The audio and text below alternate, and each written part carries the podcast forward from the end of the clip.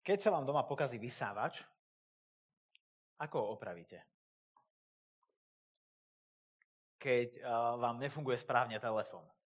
Blbne. Vyskakujú vám okienka. Čo urobíte? Ako ho opravíte? Keď vám ráno nejde naštartovať auto a nejaké kontrolky vám tam blikajú, ktoré ani, ktorým ani nerozumiete, čo si počnete? Jedným z prvých krokov pokiaľ nemáte nejakého šikovného kamaráta na telefóne, jedným z prvých krokov je vytiahnuť manuál. A na zadných stranách manuálu, väčšinou na, na konci, nájdeme servisné pokyny alebo proste inštrukcie, čo robiť, keď zariadenie správne nefunguje, ako odstrániť chyby. Tento servisný manuál vie zachrániť častokrát situáciu. Čo však spravíme, keď sa nám rozbije blízky vzťah? Čo urobíme, keď sa nám kazí zdravie. Kde nájdeme ten servisný manuál, ktorý nám ukáže, ako to dať dokopy.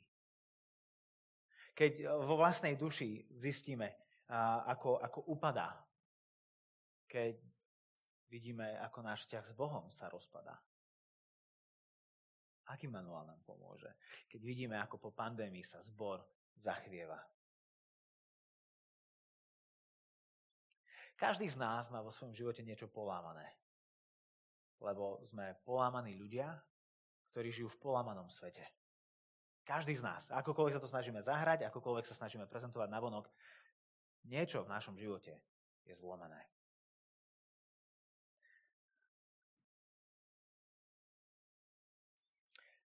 Ako môžeme byť však obnovení?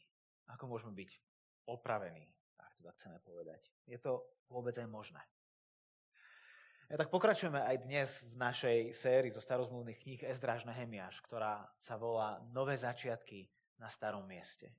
No v týchto knihách objavujeme práve to, že obnova je možná. V tomto príbehu obnovy vidíme, ako z ruín povstane národ. A tým hlavným obnoviteľom nie je ani Ezráž, ani Nehemiáš, aj keď sú to hlavný, hlavné postavy príbehov, aj keď podľa nich sú nazvané knihy, ale tým hlavným obnoviteľom je sám Boh, ktorému sa títo dvaja muži vydali do služby.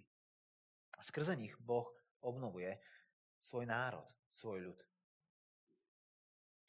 Dnes budeme teda v 8. kapitole Nehemiáša, kde sa na scénu po 13 rokoch vracia Ezdráš. Zákonník, kňaz Ezráš. My sme ho počuli, my sme ho naposledy čítali pred nejakými dvoma mesiacmi, alebo troma mesiacmi, a pred Vianocami, pred Adventom, ale medzi koncom knihy Ezdráž a týmto dňom ubehlo nejakých dobrých 13 rokov. A ak si pamätáme, ako Ezdráž prišiel na scénu v 7. kapitole knihy Ezdráž, tak bol charakteristický tým, že v jeho ruke bolo Božie slovo. Vždy a všade, tým bol známy. A dobrou správou je, že Ezdraž sa tých 13 rokov nezmenil a aj tu na scénu, keď opäť prichádza po dlhej pauze, prichádza ako ten, ktorý vo svojich rukách má Božie slovo. Starý dobrý Ezdraž. Síce oltár a chrám a dokonca už aj hradby okolo mesta sú obnovené a mali by sme mať pocit, že na konci 6. kapitoly príbeh Nehemiáša a Ezraša má skončiť, lebo národ je obnovený, zistujeme, že príbeh pokračuje. Lebo to, čo si dookola opakujeme a pripomíname, je to, že tá pravá skutočná obnova Izraela nespočívala v geopolitickej obnove, ani vo vojensko-bezpečnostnej obnove, ale že tá, tá, tá opravdivá obnova, po ktorej Ezdráž a Nehemiáš túžili, o ktorú sa usilovali, bola obnova Božieho ľudu. Bola obnova vznútra, nie zvonku. A v centre, v jadre, v srdci, pri koreni tejto obnovy nachádzame Božie slovo. Dnešná kapitola, 8. kapitola Nehemiáša, otvára príbeh nasledujúcich niekoľkých kapitol, ktoré rozprávajú o tom, ako je Boží ľud obnovovaný ako Boží ľud, ako jednotlivci a ako komunita. A v centre celé to začína, celé to dáva do pohybu práve Božie slovo, ktoré je otvorené. Môžeme povedať celkom bez rozpakov, že bez Božieho slova nie je Božieho ľudu. Bez Božieho slova nie je Božieho ľudu. Alebo ak to chceme povedať pozitívnym spôsobom, tak tam, kde je Božie slovo, tam bude aj Boží ľud. Alebo Božie slovo tvorí Boží ľud. Až doteraz, do 6. kapitoly, to boli Židia, ktorí sa vrátili a obnovili svoje mesto. Dnes v 8. kapitole sa z nich stáva Boží národ, ktorý je obnovený Božím slovom. A dozvedáme sa v tom Božom slove nielen to, čomu máme veriť a čo máme robiť, ale takisto aj to, že čo a koho máme ľúbiť. A tak poďme čítať z tohto Božieho slova a prosme Boha, aby nám dal múdrosť mu porozumieť. Všetok ľud do jedného sa zhromaždil na námestie pred vodnou bránou. Vyzvali zákonníka Ezdráša, aby priniesol knihu Možišovho zákona, ktorý hospodin prikázal Izraelu. Kňaz Ezráš v prvý deň 7. mesiaca priniesol zákon pred zhromaždením mužov, žien a tých, čo boli schopní rozumieť, čo počúvajú. Čítal z neho na námestí pred vodnou bránou od svitania do poludňa pred mužmi, ženami a tými, čo boli schopní rozumieť. Pozornosť všetkých bola upriamená na knihu zákona. Zákonník Ezráš stal na vyvýšenom drevenom podstavci, ktorý na ten účel zhotovili. Vedľa neho stál po pravici Matia, Šema, Anaja, Uria, Chilkia, Maseja a po ľavici Pedaja, Mišael, Malkia, Chašum, Chašbadana, Zecharia a Mešuám. Ezráš otvoril knihu pred všetkým ľudom, lebo stál vyššie. Keď knihu otvoril, všetok ľud povstal. Tak už rozumiete, prečo stojíme.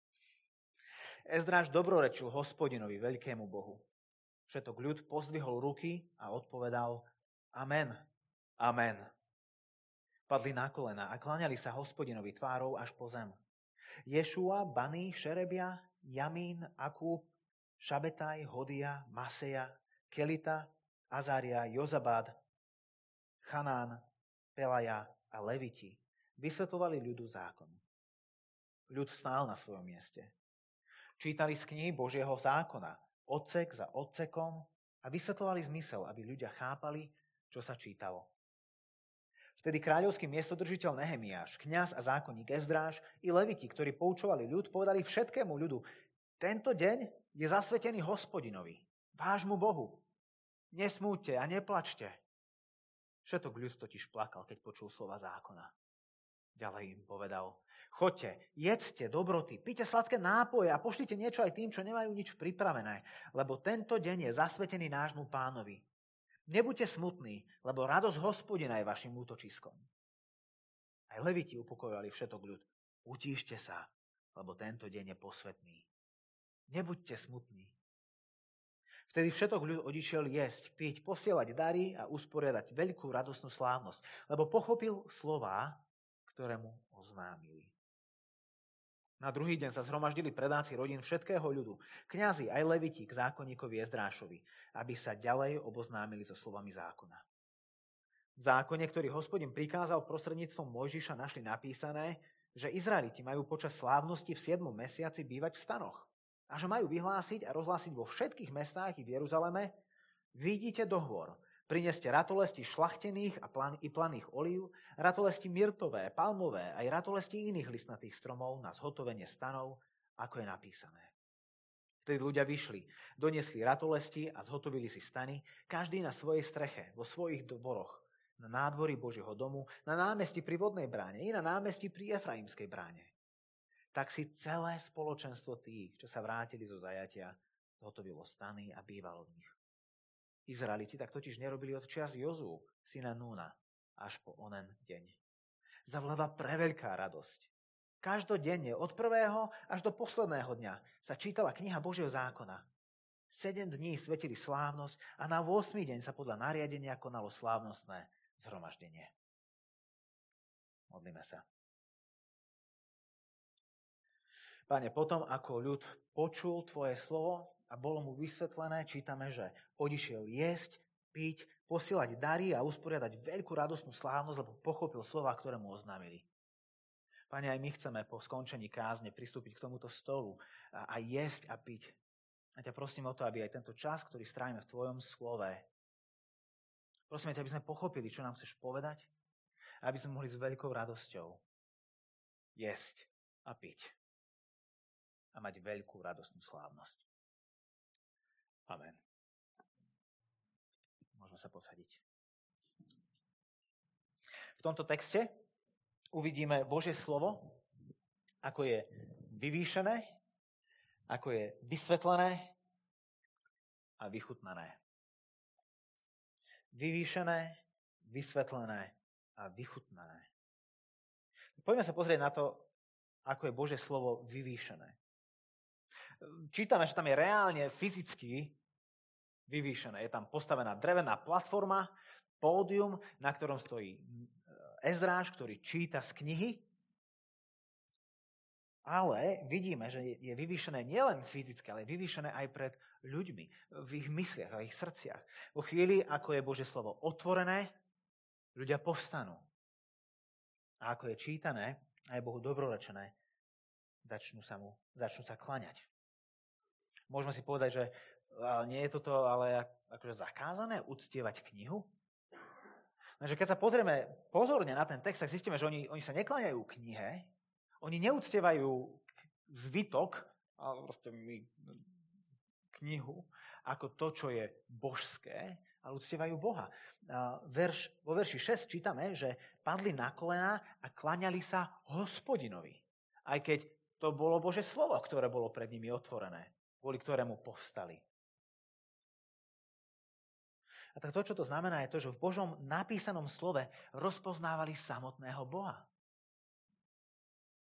Boha, ktorý ku ním prehováral. Pre nich, nebola, pre nich toto nebolo slovo o Bohu, ale slovo od Boha. A v tom jednom písmenku je obrovský rozdiel. Či je Biblia slovo o Bohu, alebo slovo od Boha. Lebo Bože slovo je to, je to, čo tu vedie, ktoré je smerodajné a určujúce. Ktoré má autoritu. Nie je to Ezdráž. V prvom verši čítame, že po ňo poslali, ale nie preto, aby počúvali jeho múdrosti, ale aby počúvali, aby, aby priniesol knihu Božieho zákona. Ezraž je tu iba kňažským poslíčkom, ktorý sám o sebe nemá žiadnu autoritu a moc. Bože slovo bolo v centre a vyvýšené. Spochybniť ho nás odvedie od Boha. To bolo jadrom diablovho pokušenia v záhrade Eden, keď prišiel za Evou. To, ako ju naviedol na hriech, nebolo klamstvo, bolo spochybnenie toho, či je Boh dôveryhodný, či jeho slovo je spojahlivé. Hovorí, Naozaj vám Boh zakázal jesť zo všetkých stromov v záhrade? Fakt? Zakázal? A potom pritvrdzuje a hovorí, nie, určite nezomriete. Najprv to, najprv to začína s pochybnením a potom to pokračuje úplným odmietnutím.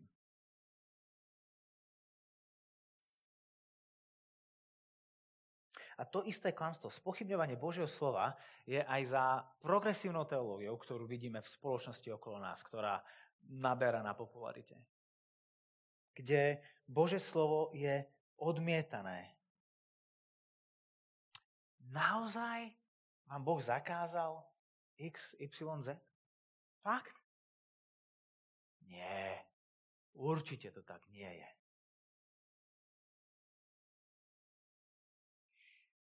A tak Bože slovo miesto toho, aby bolo vyvýšené, je, je zosadené. A, a darom protestantskej reformácie, ktorá bola v 16. storočí, bolo akoby znovu objavenie Božieho slova. Návrat ku písmam. Biblia bola opäť daná do stredu, stredobodu života. Preto jedna z prvých úloh, ktoré, alebo jedna z, jeden z veľkých darov Martina Lutera, okrem samotnej reformácie, bolo to, že preložil Bibliu do Nemčiny pre bežného človeka, aby Bože slovo mohlo byť stredobod, stredobodom života každého jedného a každého spoločenstva. Kázeň, výklad Božieho slova bola povýšená na to najvyššie miesto bohoslužby. A to môžeme vidieť dokonca v niektorých tradičnejších kostoloch a do dnešného dňa. Keď prídete do kostola u evanielikov, tu v Trnave, tak o, tam oni nemajú kázen takto čítať zo, stojanu na noty uprostred. Tam brat Farár vyjde hore po drevených schodoch a, je miesto, z ktorého sa iba Božie slovo zvestuje, ktoré je vyvýšené nad všetkých, okrem tých, ktorí sú na balkóne, a, ale nad všetkých ostatných a fyzicky sú všetci pod Božím slovom pod zvestovaným Božím slovom. On rozpoznáva, že toto nie je iba slovo o Bohu, ale toto je slovo od Boha, ktoré má byť vyvýšené a my mu máme byť podriadení. Ono je autoritou. Hej, my tu nemáme žiadne pódium, žiadny rebrík, ale v našej bohoslužbe to je vidieť, kde dobrých 50% nášho spoločného času, ktorý tu trávime, je venovaný, je, je venovaných kázni. A to je Zámerne tak.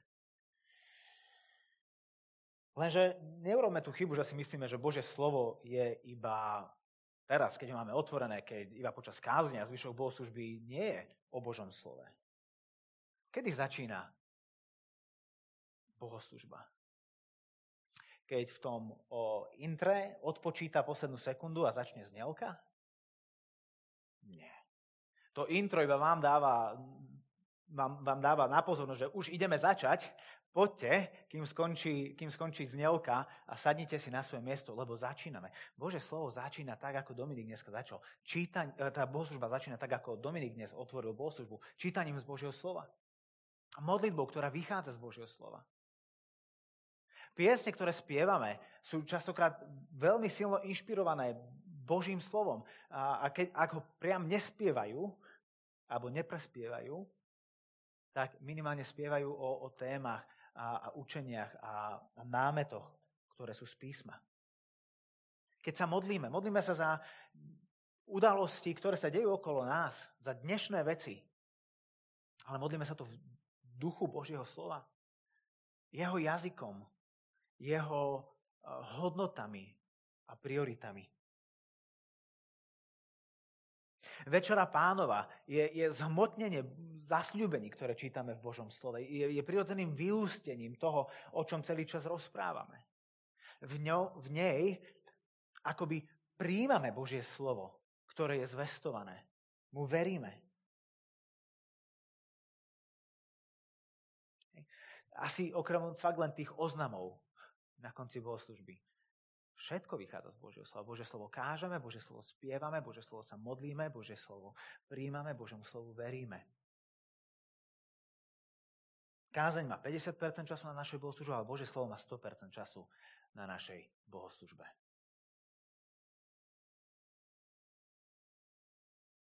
Slovo, ktoré je vyvýšené. No aké miesto má Božie slovo v našich životoch počas týždňa? No tak tu sme spolu dve hodinky. Lenže ak spíte 8 hodín každý deň, ako to mnohí odporúčajú, tak váš týždeň má potom dokopy 112 hodín. Tak čo s tými 110 bdelými hodinami, ktoré nestrávime na bohoslužbe? Ako sa v nich ukazuje Bože slovo? Akú úlohu má v našom tom nebohoslužobnom živote? Bože slovo je vyvýšené alebo je zosadené? Keď ho berieme počas týždňa do rúk. Je len užitočnou príručkou, zaujímavým príbehom, slovom o Bohu alebo slovom od Boha.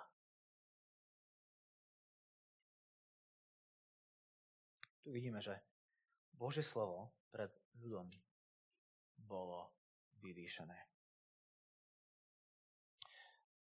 Zároveň však vidíme, že bolo aj vysvetlené. Všimnime si ten opakovaný dôraz na to, aby ľudia chápali a rozumeli Božiemu slovu. Nehemiáš 8, 8, 8 verš 8 kapitoly je v podstate ako keby tým námetom pre naše kázne a to, akým spôsobom my chceme postupovať v našich kázniach. Kázeň tu nie je o tom, že rozprávame o biblických, kresťanských veciach alebo rozprávame svoje názory, ale ako máme tu na, čítame z knihy Božieho zákona, odsek za odsekom a vysvetľujeme zmysel, aby sme chápali, čo čítame.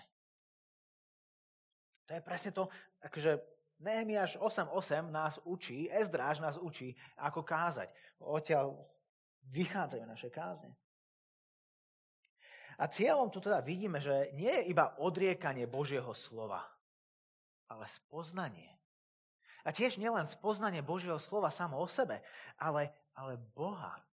Lebo nezabudajme, ak, ak Biblia nie je iba slovom o Bohu, ale slovom od Boha, ak spoznávame Bibliu, spoznávame samotného Boha. Inými slovami, Božie slovo je pre nás bránou ku vzťahu s Bohom, ku skutočnému poznaniu Boha, takého, aký sa nám zjavuje. Aby slovu dobre chápali, nikam sa neponáhľali. Čítame v treťom verši, že z neho čítali od svitania do poludňa. Predstavte si to, 5-hodinovú kázeň. Vrátili sa potom v 13. verši, čítame, že dokonca na druhý deň prišli, lebo si vedomili, že fú, máme sa ešte toho čo učiť. Prišli na ďalší deň v 13. verši, aby sa ďalej oboznámili so slovami zákona. A potom počas slávnosti stánkov celý týždeň, každodenne čítame na, na záver v 18. verši, že, že, že de, každodenne sa čítala kniha Božieho zákona. Naše 40-minútové kázne sa môžu schovať.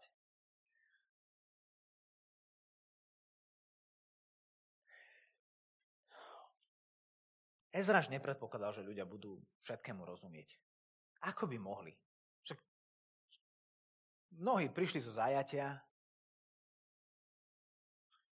nie každý vedel čítať, rozhodne nie každý mal Bibliu. Hej. Je dosť možné, že Ezraž bol jediný, ktorý mal Božie slovo. Hej. Preto zavolali po Ezraša, že tak dones Božie slovo a čítaj z neho. Ezraž nepredpokladal, že všetci mu budú rozumieť, a preto poslal medzi ľudí levitov, čo boli takí nejakí duchovní pracovníci, pomocníci. A títo im odsek za odsekom vysvetľovali zmysel, aby ľudia chápali, čo sa čítalo, verš 8. Jedenkrát som počul, ako niekto hovorí, že nerozumie veľmi Božiemu slovu. Od niektorých ľudí som počul, že radšej ani nečítajú starú zmluvu, lebo sa boja, že jej vlastne vôbec nerozumejú, tak radšej to preskakujú.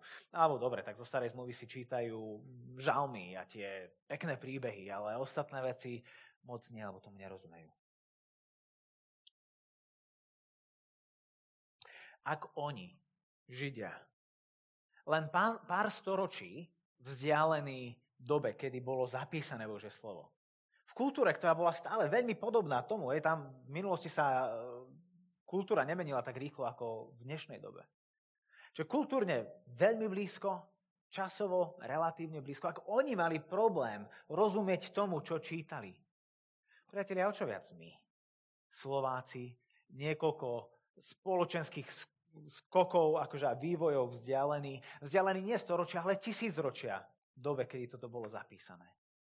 Jasné, že bude veľa vecí, ktorým nebudeme rozumieť. Ezraš to nepredpokladal o nich, ani my to nepredpokladáme o, sebe. Ale čo s tým? Jedno z tých najčastejších slov, keď sa pozrieme do 8. kapitoly, ktoré sa tu opakujú, je slovo, ktoré sa prekladá ako všetci a, a, a všet, všetok. Hovorí viackrát sa tu hovorí o, že, že všetok ľud niečo spravil. Že pozornosť všetkých bola upremená na knihu zákona. Že všetkým ľuďom toto hovorili. Že vo všetkých mestách rozhlásili. Že celé spoločenstvo oslavovalo. A tak ďalej, a tak ďalej. V týchto 18 veršoch, v tejto jednej kapitole, sa toto slovo nachádza 14 krát. Alebo dokopy v 11 veršoch z týchto 18. A tak to, čo tu vidíme, je to, že Boh nehovorí len ku jednotlivcovi, ale ku komunite. A to je strašne dôležité. Boh nehovorí len ku jednotlivcovi, ale ku komunite. Lebo môžeme nadobudnúť pocit, že aha, tak to ja si musím čítať Bibliu každý deň. Ja jej musím rozumieť. Ja, to ku mne hovorí Boh cez Bibliu. Bože slovo je pre mňa hovorí do môjho dňa. Hej. Ja musím porozumieť tomu, čo Biblia hovorí mne. A na tom nevyhnutne nemusí byť nič zlé. Boh častokrát k nám prehovára veľmi konkrétne do našich životných situácií cez svoje slovo, keď ho čítame. Ďakujeme mu za to, to je, to je úloha Ducha Svetého. Ale nezabúdajme na to, že Biblia bola v prvom rade daná nám a nie mne. Že Biblia nie je daná veriacemu jednotlivcovi, ale veriacej komunite. Jeho cirkvi. Apoštol Pavol písal svoje listy celým zborom.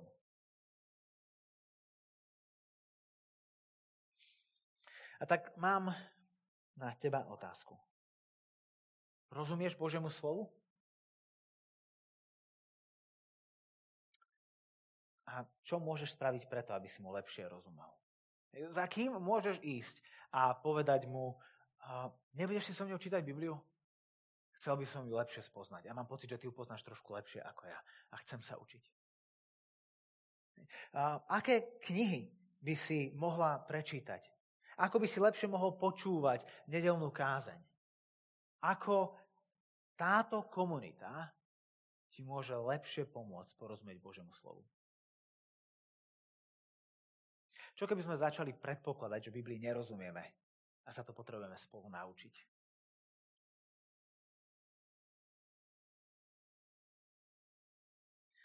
Tak slovo bolo vyvýšené, lenže nedostalo len tam hore, vzdialené, nepochopené, ale bolo vysvetlené a napokon vidíme, že slovo bolo vychutnané.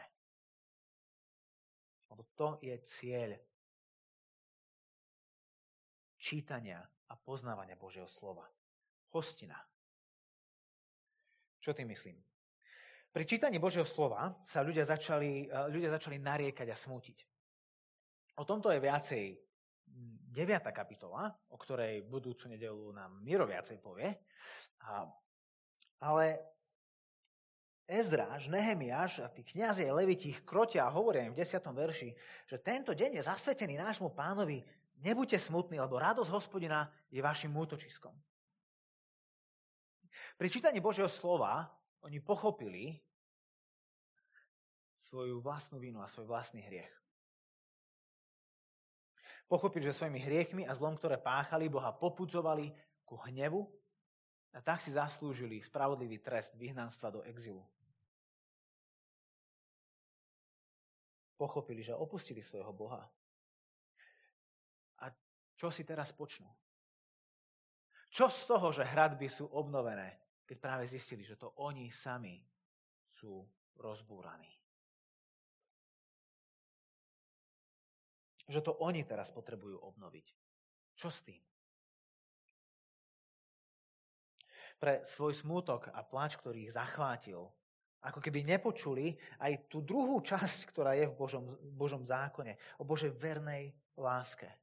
Zo strachu sa ani neodváži čo len dúfať v to, že Boh by mohol odpustiť. Že Boh je ten, ktorý by ich mohol obnoviť. Že on môže byť ich nádejou a záchranou. A tak Nehemiáš a spol ich, ich usmerňujú, ich napomínajú. A oni Bože slovo príjmajú. Uverili mu. Prijali Bože slovo. Zrazu to neboli hradby Jeruzalema, ktoré sa stali ich útočiskom, ich pevnosťou, ale radosť ich Boha. Hej, nie ich radosť z Boha, ale Božia radosť sa stala ich útočiskom a ich skrýšou. A tak čítame potom, že v 12. verši usporiadali veľkú radostnú slávnosť. Jedli dobroty, pili sladké, štedro sa rozlievala medzi nimi. A neskôr čítame, že v poslušnosti Božiemu slovu, alebo v 15. verši, tam, je, tam čítame, že ako je napísané, tým sa riadia a v 18. verši podľa nariadenia. Čiže vidíme, že, po, že potom ako pochopili Božie slovo, chcú žiť podľa Božieho slova. A tak tu na záver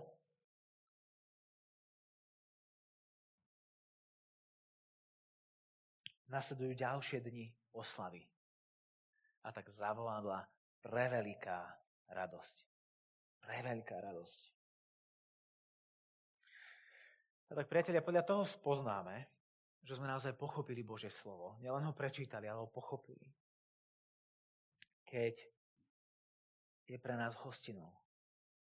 Keď vieme povedať niečo podobné, ako povedal žalmista v 119. žalme. Akú sladkú chuť má tvoja reč. Mojim ústam je sladšia ako med.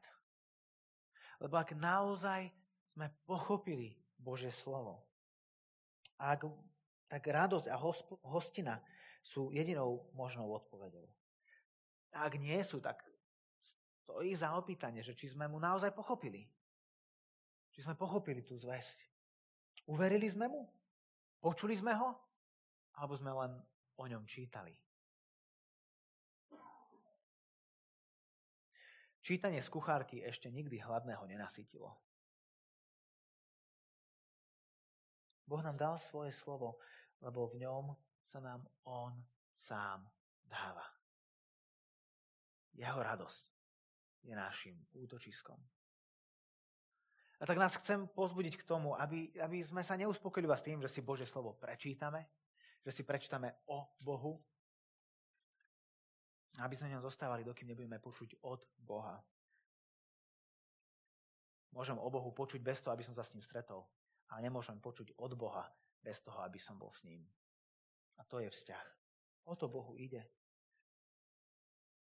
Lebo ako inak by sme Boha spoznali? Ako by sme o ňom čokoľvek hodnoverné vedeli? Ako by sme mohli, ako Apoštol Pavol hovorí v liste Efezanom, ako by sme mohli so všetkými svetými, svetými pochopiť tú šírku, výšku, dĺžku, hĺbku Kristovej lásky ku nám? Ako by sme mohli si byť istí jeho vernou láskou? Ako vieme, že Bohu nie sme ľahostajní? Prečo by mu malo na nás záležať? Prečo by mal odpustiť? Prečo by nás mal, rád, mal, mal mať rád? Odkiaľ berieme istotu, že Boh je taký? Ak nie, z jeho slova. Len tam spoznáme jeho, len tam pochopíme, že Boh tak miloval svet, že dal svojho jednorodeného syna, aby nikto, kto verí v neho, nezahynul, ale mal väčší život. Jan 3.16. Len tam sa dozvedáme, že Boh neposlal syna na svet, aby svet odsúdil, ale aby spasil. Jan 3.17. A tak tí, ktorí odmietajú Bibliu ako Bože slovo, Odmietajú viac ako iba ortodoxnú, historickú, kresťanskú náuku. Ale odmietajú samotného Boha, jeho zjavenie nám. To jediné pravé poznanie. To, ktoré vedie ku veľkej radosti a nádeji. A to je to, čo tak veľmi potrebujeme v každom dni a hlavne v týchto dňoch. Mať pevnú nádej, ak odmietneme Bibliu, tak nám zostáva iba vlastné vnímanie Boha, iba vlastný, vlastná túžba po Bohu.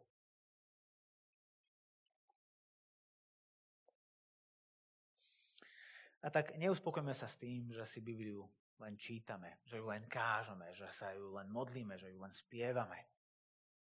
Ale nasycujme sa ňou, žijeme z nej. Nezavrime svoje Biblie bez toho, aby sme jeho počuli. Aby sme okúsili a spoznali, aký dobrý je hospodin, ako, ako vyznáva žalmista v 36. v 34. žalme. Skúsme a okúsme a poznajme, doslova okoštujme a spoznajme, aký dobrý je Pán Boh.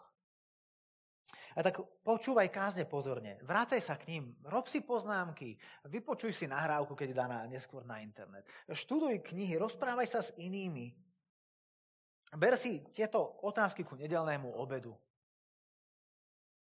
Rozprávaj sa o tom s inými na skupine, so svojimi deťmi, so svojim partnerom, so svojim veriacím kolegom, ak takého máš. Nečítaj len, ale stretni.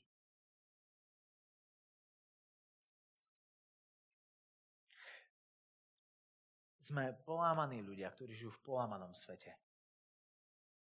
a len obnovený vzťah s našim Bohom nás obnoví. A cezeň bude prúdiť uzdravenie do celého zvyšku nášho života, do našich uh, polámaných vzťahov, pre naš, do našich ubolených srdc, pre náš otrasený zbor. A táto obnova vzťahu s Bohom sa neudeje bez Božieho slova. Bože slovo je to, ktoré tvorí Boží ľud. A poštol Pavol niečo také hovorí, mám pocit v liste Rimanom, keď, keď hovorí, prečo je tak dôležité podporovať misionárov, ktorí idú a zvestujú Bože slovo, lebo ako inak ľudia uveria, ak nebudú počuť o Kristovi? A ako budú počuť o Kristovi, keď nikoho nepošleme? Kde je Bože slovo, tam je Boží ľud. V ňom spoznávame lásku, ktorá opäť vybuduje tie najväčšie ruiny našich životov. Na ňom stavajme svoje životy kariéry, rodiny, manželstva, naše služby, aj náš zbor. A tak skloňme sa pred Božím slovom, nechajme sa ním viesť. Učme sa mu porozumieť jeden od druhého, navzájom, spolu. A nech medzi nami zavládne preveľká radosť. Lebo sme porozumeli tomu, čo čítame.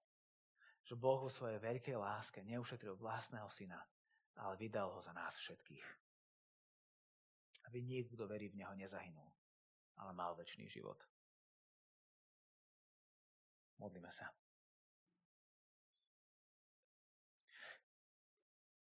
Pane, ďakujeme Ti za to, že si nás nenechal tápať v tme. Že si nás nenechal žiť so zbytkami poznania, ktoré sa traduje od Adama a Evy. A že nemusíme mať iba domnienky